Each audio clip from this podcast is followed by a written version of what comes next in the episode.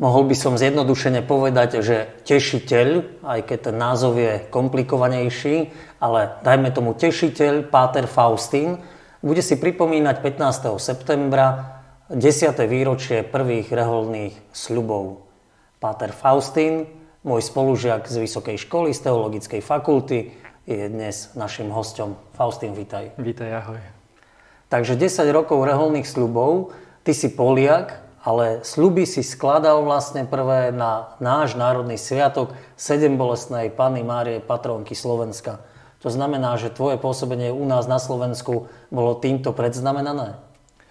To neviem, či až tak, ale však v Božom pláne všetko je možné a myslím si, že, že všetko je zapísané hore. Ale áno, Panna Mária sedem bolesná a my v Reholi hovoríme na ňu, že bolesná tešiteľka je prvou patronkou našej kongregácie bratov tešiteľov a preto na, na jej sviatok e, máme vždy naše prvé, potom nasledujúce a až nakoniec väčšie sluby. A môžem povedať, že, že aj áno, pretože Pána Mária 7 bolesná je mi veľmi blízka a, a tým, že som tu prišiel aj na Slovensko, tak stala sa mi ešte viac blízka tým, že je patronkom Slovenska a, a snažím sa aj, aj každý rok ísť do Šaština, keď je mm, tá výročná púť, e, spomienka slávnosť Panny Márie 7 Bolesnej. Teraz už s tom aj kňazskou službou, tým, že chodím tam spovedať. Ale aj osobne Panna Mária stala, stala sa mi veľmi blízka, že aj presne keď sme končili spolu teologickú fakultu, tak, tak práve mm, téma mojej diplomovej práce na, na záver teologickej fakulty bola, že Mater Dolorosa, bolesná Panna Mária v polsko-slovenskej nábožnosti, tak som aj viac skúmal práve túto nábožnosť k sedem bolesnej a áno, je, je nejaká, nejako mi blízka aj Panna Mária sedem bolesná a, a teším sa, že možno aj keby sme takto povedali, že, že bolo to nejako predurčené, že, že práve prídem sem a, a budem aj pôsobiť na Marínom putnickom mieste, ktoré je tiež tuto v Marianke. Takže áno, Panna Mária vo všeobecnosti je mi veľmi blízka, tá sedem bolesná ešte viac.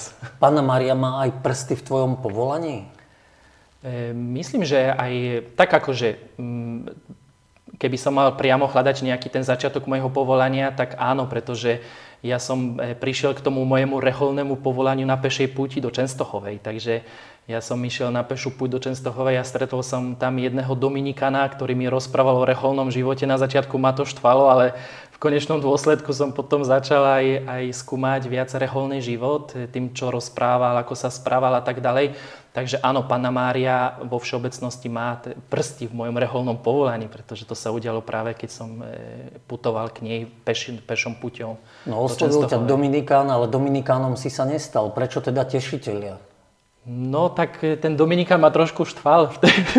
tak nechcem až to tak do detailov rozoberať, čo sa tam udialo vo mne, ale, ale potom, keď som sa vrátil, tak, tak e, ja som využil ten moderný prostriedok, akým je internet, aby vôbec skúmať, že čo je reholný život, pretože na začiatku ja som mal túžbu po, po zasvetení, ale v rámci diecezného kléru. Takže ja som myslel, že vstúpim do seminára, diecezného seminára, stanem sa diecezným kňazom ale v konečnom dôsledku som začal hľadať e, to reholné povolanie a cez internet, cez e, skúmanie, cez pozeranie sa na jednotlivé charizmy, spiritualitu a tak ďalej som sa dostal práve k tešiteľom, ktorí majú dva reholné domy v mojom rodnom meste a ja som dovtedy ani nevedel, že nejakí tešiteľi existujú.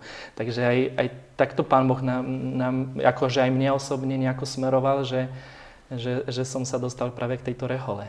Ale ty si mal na výber, no ty si chcel veľmi v mladom veku vstúpiť, keď si dobre pamätám, do jednej reholnej spoločnosti, len ťa odmietli, lebo si bol mladý. Áno, Posielali áno. ťa do školy. No, tak ja som e, e, vstúpil do rehole, keď som mal 18 rokov. Áno, takže teraz áno, 10. výročie prvých slubov, ale tak už v reholi som 12 rokov, takže teraz mám 30, takže ja, ja som vstúpil do rehole ešte predtým, ako som skončil školu. Takže ja pred maturitnou triedou som, som sa rozhodol, že proste odídem zo, zo školy, že to už je tak vo mne silné, že hľadal som práve to reholné spoločenstvo a jedni bratia e, trpiaceho Krista, ktorí majú takú istú charizmu a spiritualitu skoro ako my, tiešitelia a som písal s tým bratom zodpovedným za povolania a, a povedal, že toto je ešte zodpovedné, že radšej počkaj, že dokonč e, tú nejakú, skonč tú nejakú etapu v svojom živote, presne tú maturitnú skúšku až potom prídeš k nám.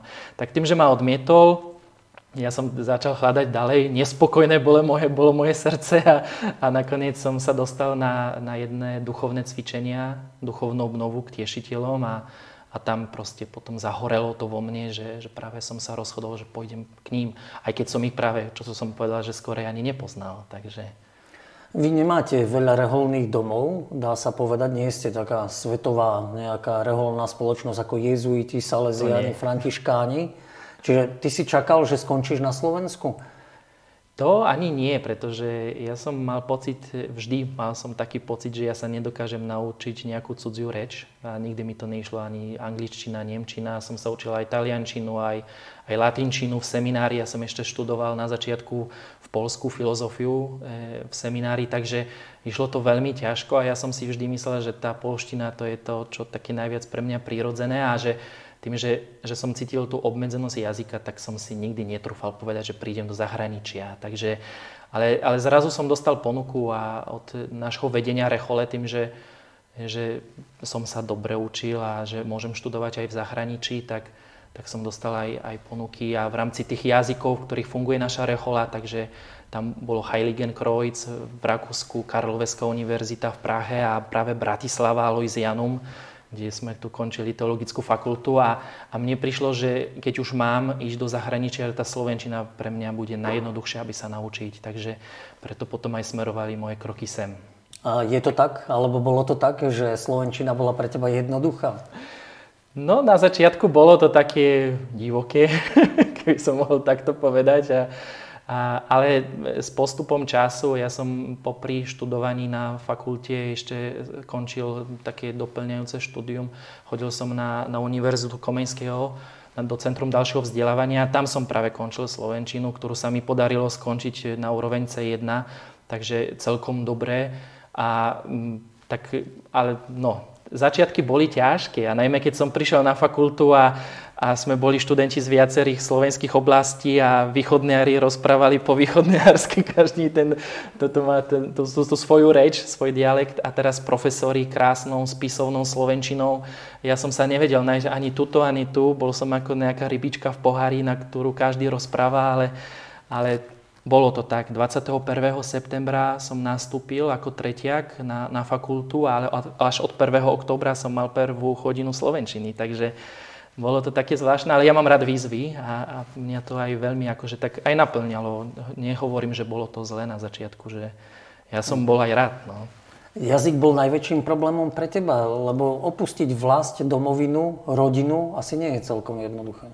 Nie je jednoduché, ale s postupom času e, ja som si tu aj, nielen že na Slovensku, že zvykol, ale že ja sa tu cítim, e, ani nepoviem, že dobre, ale veľmi dobre.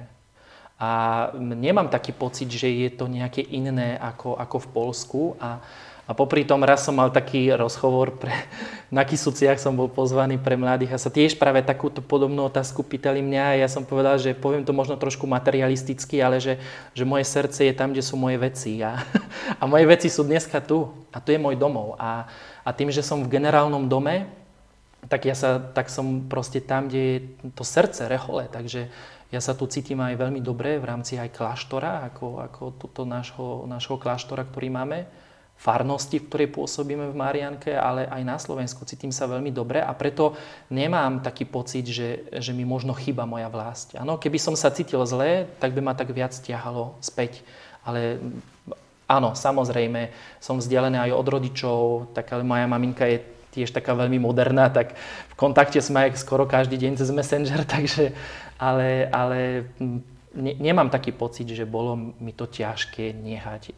Tým viac, že ja som sa aj potom nakoniec sám rozhodol, že chcem sem prísť študovať, takže to nebolo, že ma poslali za nejaký trest sem, ale že bolo to moje súkromné rozhodnutie, ktoré som konzultoval s vedením Rechole a, a tak som, tu sa, som sa sem našiel. Ty si sa pre reálny život rozhodol naozaj ako mladý chlapec a odtedy neuplynulo veľa doby, ale dnes až takí mladí nez, nezvyknú vstupovať ani do seminárov, ani do reholných spoločností. Mení sa to? Alebo neodporúčaš to ty takým tínedžerom, že rozhodnúť sa v 18, alebo práve naopak, je to dobré, rozhodni sa a poď. No dneska možno aj práve sa mení trošku už to, to vnímanie. Akože ťažko por, akože tak zjednodušiť tú otázku na Polsko a Slovensko. Áno, k nám vstúpil aj chalan, ktorý mal 17 rokov a, a sa našiel v vrcholnom živote. Ja som mal 18 rokov. U nás, keď sa rozchodne niekto, kto má viac ako 35 rokov, tak v Polsku je vnímané ako staré povolanie. Áno, takzvaný seminár 36+, plus, ale na Slovensku aj povolanie, ktoré je neskôršie, je, je úžasné a hodnotné. Ale možno dneska mení sa aj tá doba našej výchovy, našho vnímania sveta, princípov, ktoré máme v živote, základov a, a že ja to vnímam tým, že, že som školským kaplanom a vyučujem v škole a, a som v tom výchovnom procese, že neviem, akože mám pocit, že my sme boli trošku možno zrelšie, aj, aj ešte tá generácia moja ako, ako dnešné decka a najmä v tej pokoronovej dobe. Ťažko to povedať, ale ke, keď niekto naozaj cíti to povolanie, tak aj môže byť mladý a môže byť to úžasné povolanie, niekto neskôršie ale, ale dneska je tá tendencia, že nech skončí štúdia, nech, nech zažije aj nejaký taký iný život, aby naozaj bolo to také to povolanie pre, preskúmané, preskúšané, aby, aby naozaj potom ne, ne, nerobil si tie dvierka späť, no, že, že, že mi niečo chyba v živote, čo som nezažil a, a teraz všetko je o otázke rozchodnutia, že či naozaj niekto je zrelý na to rozchodnutie, vstúpiť do reholného života, do kňazského povolania.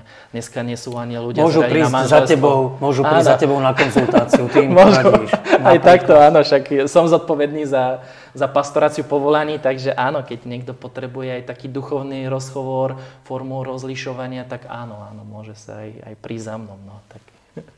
Faustín, ďakujem ti veľmi pekne. Ďakujem aj ja za rozhovor.